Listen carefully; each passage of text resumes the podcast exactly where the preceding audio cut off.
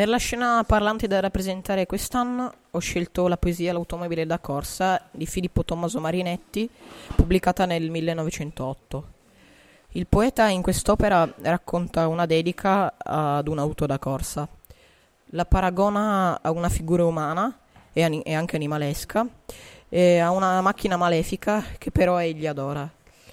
La poesia è stata scritta nel periodo del futurismo e di conseguenza non possiede una tipologia di scrittura comune, ma una scrittura potente e decisa.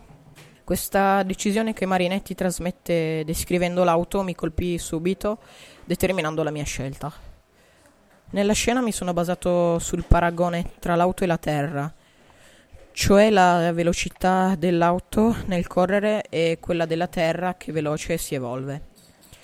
Infatti nella scena ho rappresentato un'auto sulla base di tutto, sulla quale ho appoggiato una scatola verde che simboleggia la terra.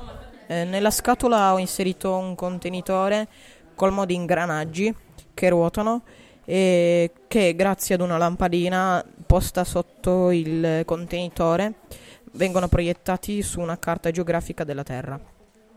Per questo motivo ho intitolato la mia scena eh, parlante Luce nell'ombra.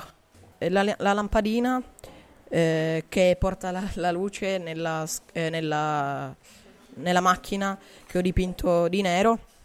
È collegata ad una batteria che l'alimenta tramite un, un circuito e gli ingranaggi eh, dentro il contenitore che proiettati sulla, sulla carta geografica eh, dovrebbero eh, simboleggiare che eh, la Terra senza uno di questi ingranaggi non potrebbe funzionare.